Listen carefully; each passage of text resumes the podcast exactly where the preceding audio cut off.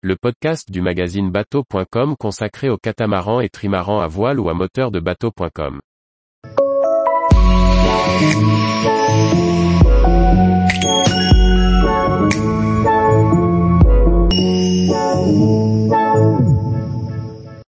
Quelle différence entre l'Outre-mer 5X de Roland Jourdain et le vôtre?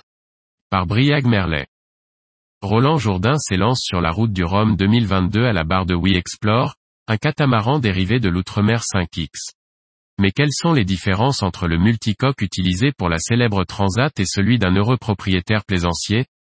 Roland Jourdain a voulu faire de sa participation à la route du Rhum 2022 un manifeste pour des changements dans la construction et l'usage des voiliers.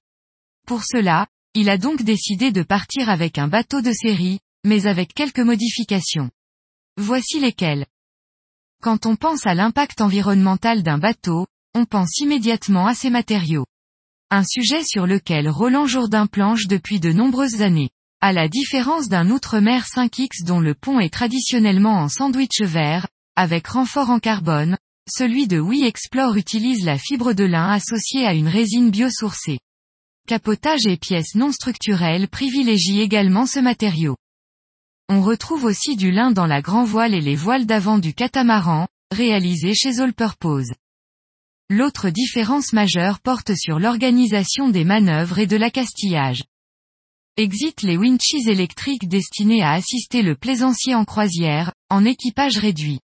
Le bateau doit être mené en solitaire, à la force des bras.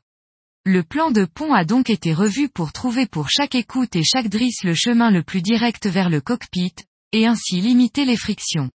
Des démultiplications ont été ajoutées.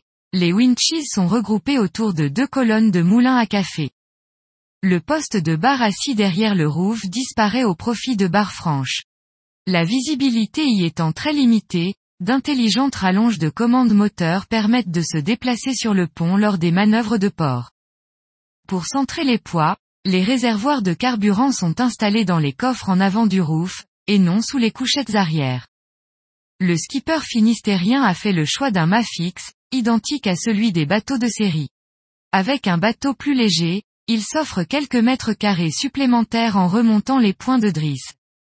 Sur de nombreux postes, Roland Jourdain a privilégié la réutilisation à l'achat de matériel neuf. Les dérives, sont celles d'un multi 50. Plus légère, plus longue et asymétrique, elle donne un gain de performance, tout en limitant l'utilisation de composites. Les winches et moulins à café sont récupérés, comme l'espice, retaillés dans d'anciennes voiles de Roland Jourdain. Une couche de peinture suffira à masquer d'anciens sponsors.